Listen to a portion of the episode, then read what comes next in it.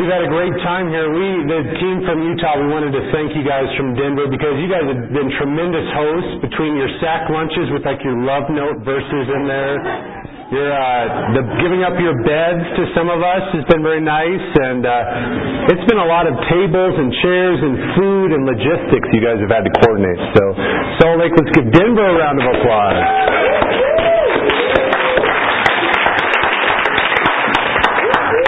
I did grow up in Brighton, Colorado. I graduated from Brighton High School in 1995. I did go to CSU, graduated in 03. And if you cut me, I bleed orange and blue.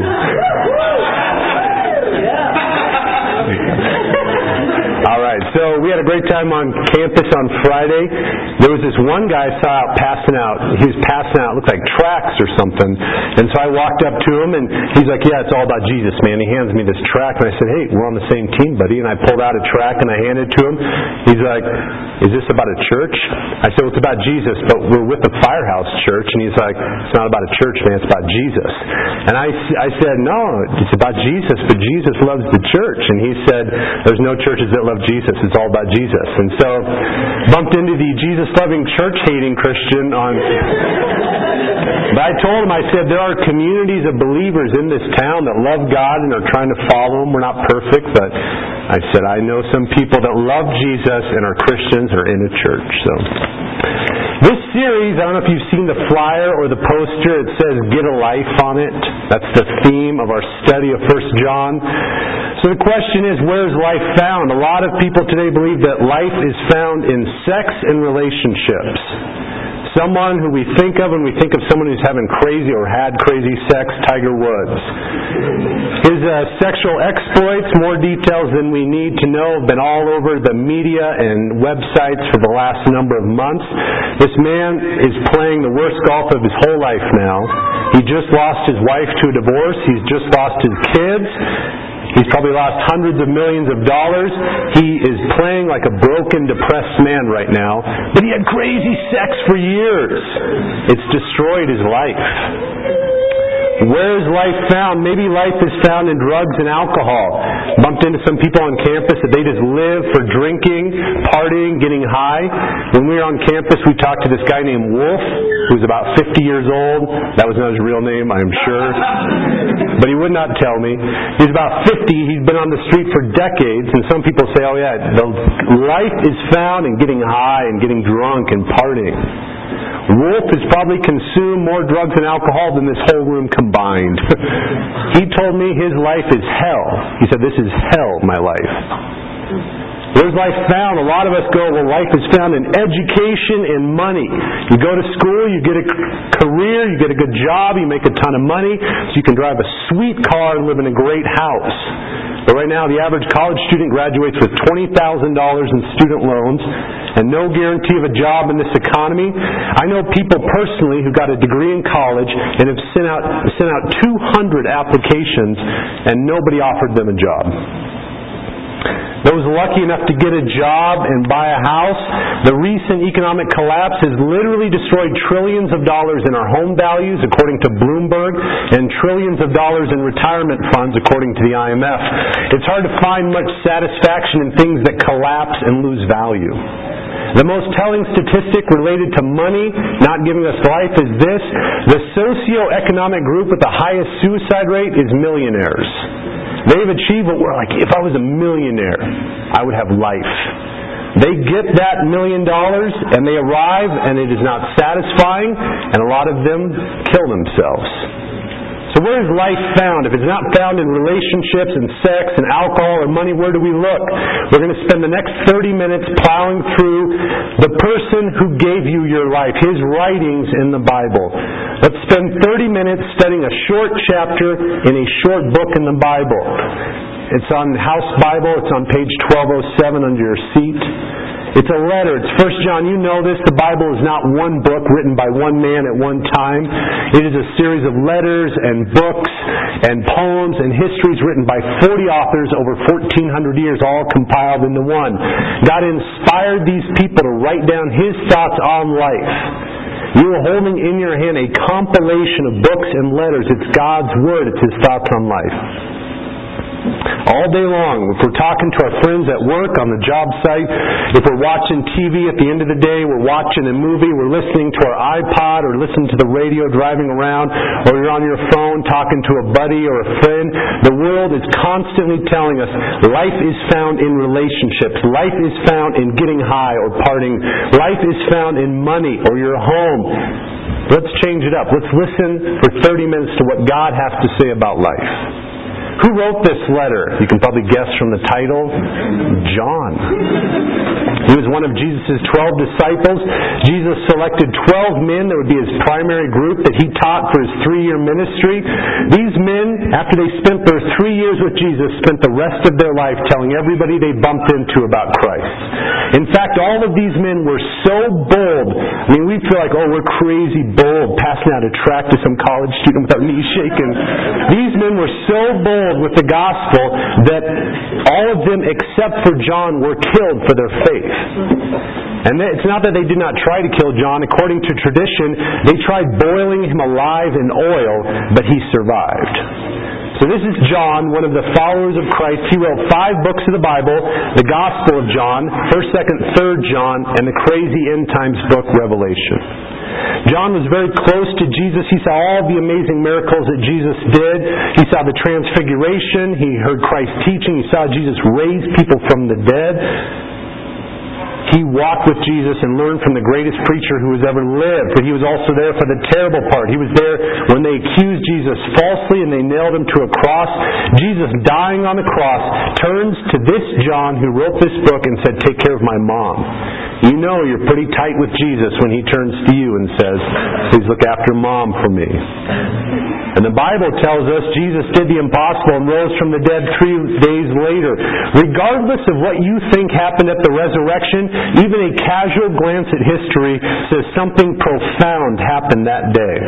Because these 11 men, these followers of Christ, transformed the world. They were so bold and passionate with this message that those 11 men, the entire planet looks different 2,000 years later. So this is a book we're studying. It's a letter written by John about 85 AD, 50 years after Jesus had walked on the earth. John's old. He's probably got some pretty bad scars from being boiled alive in burning oil. By this time, most of John's buddies had been killed off for following Jesus.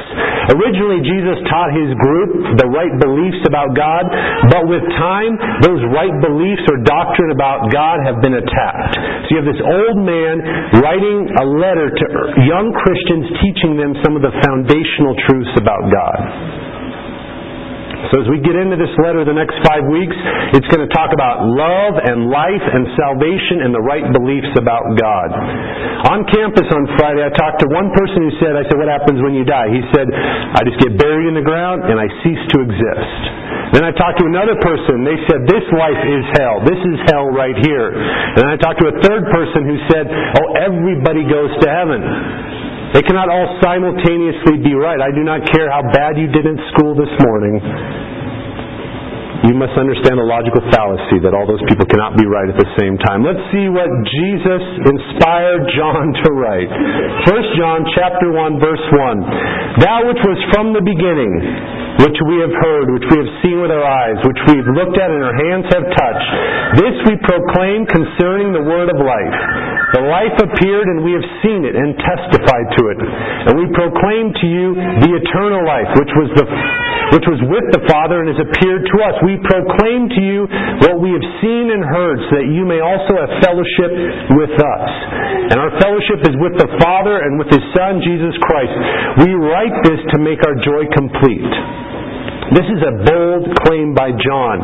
In your Bible, circle the word heard and seen and touched and looked. They're throughout that first paragraph. John is stating his credentials to speak about God.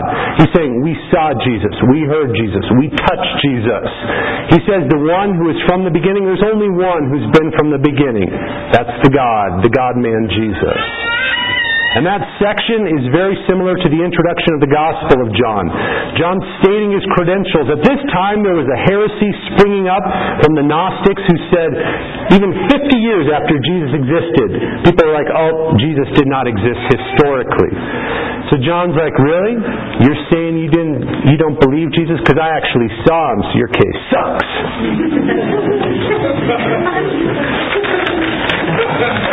He said it much more eloquently than that. Verse 3, look at verse 3. It says, We proclaim to you what we have seen and heard, so you may also have fellowship with us. Jesus just asked his original followers to tell everybody what they had seen and heard. In other words, Christ asked them to be witnesses.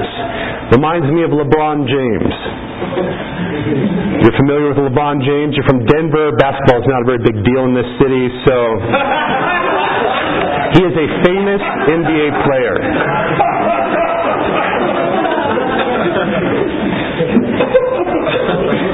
Anyway, LeBron James played for a team called the Cleveland Cavaliers. He just switched from Cleveland to Miami this summer. For the last five years in Cleveland, there's been a giant billboard that's 200 feet wide and 100 feet tall with LeBron with his arms outstretched like this and says, We're all witnesses. And there's the Nike swish. Nike is telling us we're witnesses of LeBron James's greatness. John is telling us as Christians we are witnesses of Christ's greatness. We're all witnesses. One significant way the greatness of Christ is seen is in the transformation of believers. I know people who have sexual histories as checkered as Tiger Woods, but God has transformed their life and they are incredible husbands. I know people who wasted entire decades of their life doing drugs, but Jesus has transformed their life and they're some of the most amazing people I know. I know people who grew up in homes with abuse, incest, and divorce. They have met Jesus and they're some of the most amazing parents and spouses I know. If you are a Christian and you are here this morning, you are a witness of what Christ has done in your life. Verse 3 says, We proclaim what we have seen and heard. So we've got 2,000 years of witnesses in the church. John says, We told people what we saw, and those people told people what they saw, and those people told people what they saw, and that chain has been going on for 2,000 years. If you are a Christian, you need to tell people what Jesus has done in your life. A witness does not have to be convincing or eloquent or a gifted communicator. All they need to do is say what they saw. I was almost in a really bad car accident a couple weeks ago. Cops did not say, prove your case, tell us what, they just said, fill out this form, tell us what you saw. That's all we need to do. This is what I saw, this is what I heard. I'm a Christian. If you're here this morning and you are not a Christian, Jesus has transformed the lives of people in this room. It is worth you spending some time investigating their stories. So John's audience might be reading the letter at this point and they say, All right, John, we get it. You saw Jesus. What did he say? Verse 5 This is the message we have heard from him and declare to you God is light, and in him there is no darkness at all. God is light, there is no darkness in him. He's, John is using an analogy to teach us the truth about God. God is light. That means God is pure, He's holy, He's perfect. And He's saying there's no darkness, there's no wickedness in God. So we have a kids' pool that's about 10 feet wide, about 2 feet tall, and it sits in our backyard, and we fill it up and the kids play, and then I dump it out, and we move it somewhere else in the lawn so my grass doesn't have all these big dead spots. So all summer long, we're moving this pool around the yard, and I dumped it recently, and I threw it in the corner, and I forgot about it for a couple of days. I came back to mow, and I flipped it over, and there were 50 or 60 of those earwig bugs. I don't know if you know them. They're, I've never seen them in Colorado, but they're about that big, and they got these two little nasty looking spikes on their tail. They're called earwigs because people used to think they'd crawl in your ear. but they're benign. You just squish them and move on with your life. Earwigs love dark, wet environments. So I flip over this pool, and there's about 50 or 60 earwigs. And I was like, sweet. So I ran it out to the road and I dumped it on the road and I squished them all. That's what happens when people come in contact with God. Except for He doesn't squish us. When people come in contact with God, they love living in the dark. They love living in their sin. They come in contact with God. God is light. He is pure. He's sinless. His bright spotlight comes on our life and we scatter like earwigs. God says, I made you. I am God. You should obey me. God has thoughts about our sexuality, how that's expressed, our money, how we spend that, our time, what we do with our time, what our marriage should look like, what our parenting should look like. And when we're exposed to His thoughts through the Word, we tend to scatter. Are you calling me a pervert, God? Are you calling me a drunk? Are you calling me a bad husband? Are you calling me a bad dad? You're saying I'm a worrier? I'm a gossip? God is light, and in Him there is no darkness. When people are called sinners by God's Word through the Holy Spirit working in their heart, we have three bad responses to this conviction of sin. So John is going to refute three basic misconceptions when God's Word says, actually, God is holy and pure and light, and you are wicked and sinful. Response number one.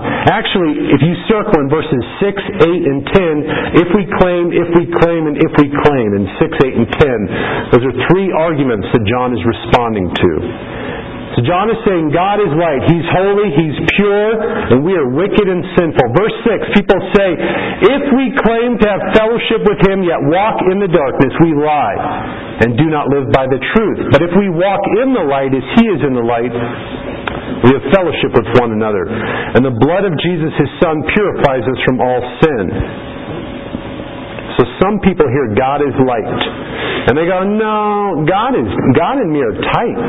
God is everywhere. God is in me. God is God's my co-pilot.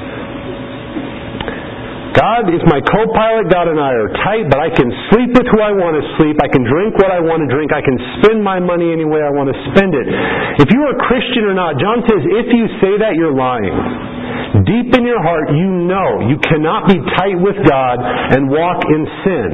We know we are not telling the truth when we say that. In everyone's core, they know that to be true. To walk in the darkness means to live in habitual sin. One person said, character is what you do in the dark. Some of our favorite sins happen at night in the dark. Our sins with people that are not our spouse. Our sins with stuff we watch on TV. Our sins with websites we click to late at night when nobody's watching. You cannot say, I am tight with God and live in habitual sin because meeting Jesus should change you. God gives us a new heart the instant we become a Christian. You meet Jesus and your position or your standing with God is transformed instantly. And then God spends the rest of your life systematically putting more spotlights into more of the dark corners of your life. The things that never bothered us before we are Christian start to bother us once we get saved. I know this is true because I've seen God change people in this room and in my life. This room is full of people that God is changing. Verse 7 is significant. He says, If we walk in the light, we have fellowship with one another. Our sin separates us from God, but it breaks all of the relationships around us.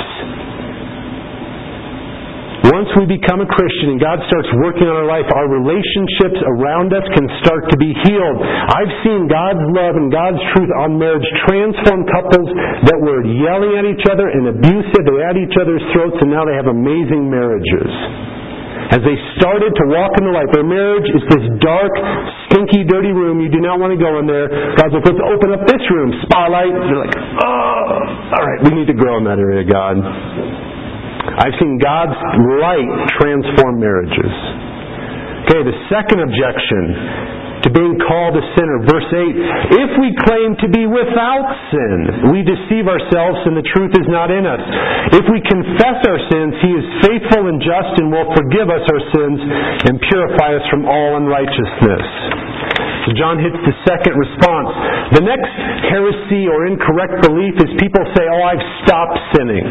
Verse 6, we lie. We say, Oh, I can sin and be tight with God. Verse 8 says, We've deceived ourselves in our own heart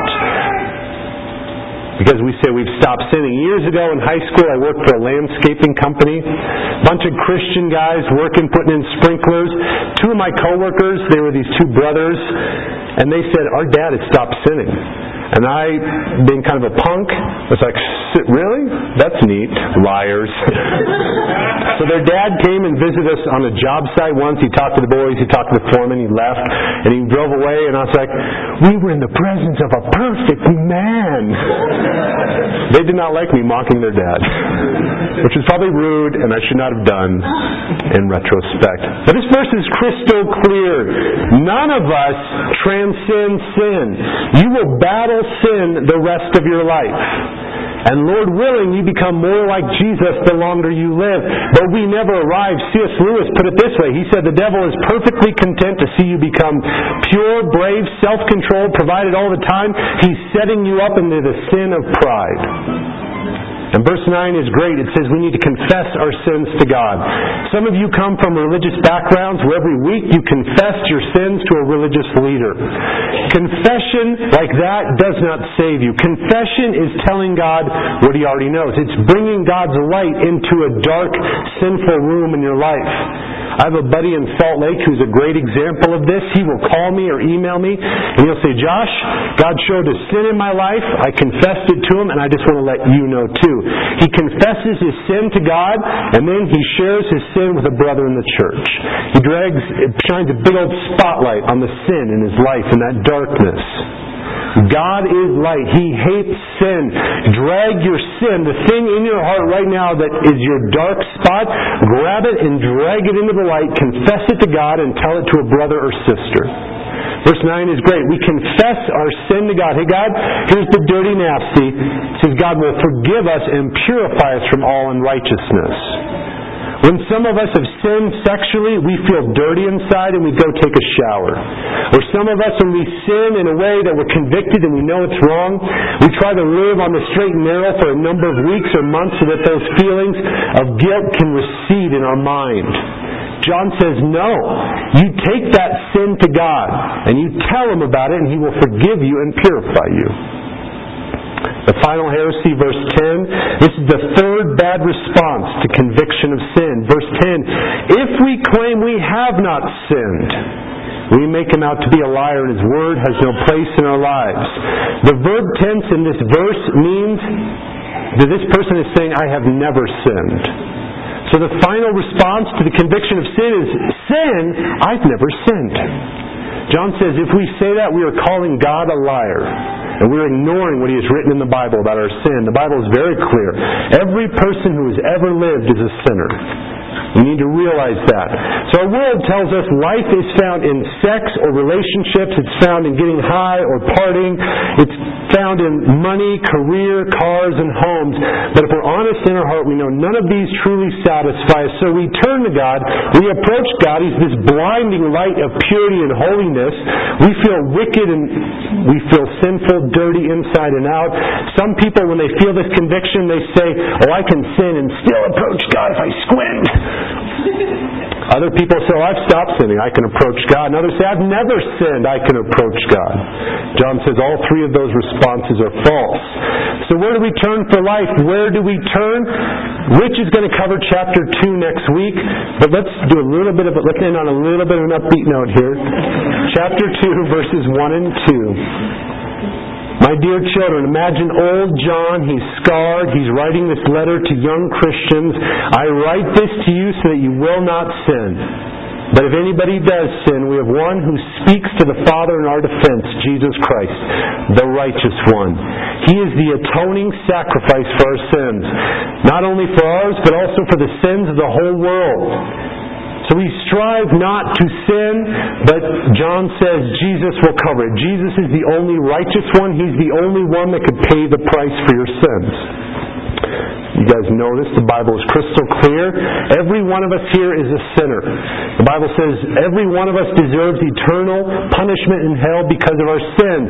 There's nothing we can do to save ourselves, but Jesus paid the price. He died on the cross for your sins, and all you need to do is accept that payment and become a believer. The world says, no, forget God. Life is found in sex or money or partying. That's a lie. We need to find the true life which is found in Christ. Let's pray. God, we thank you for this morning. We thank you for a chance to study your word. God, I, I just pray that we would be men and women who walk in the light. I pray, God, we would not justify our sin and say, I can sin and still be right with God. I pray we would not say, God, I've stopped sinning or I've never sinned. God, I pray we'd be men and women that open up our lives to your light. We let you clean out the garbage in our life, God, and there's probably some people here this morning that have never become a Christian. Their life is full of darkness and sin. I pray that today would be the day that they bring the light of God into their life. In Jesus' name we pray. Amen. I think we're done. Have a good week.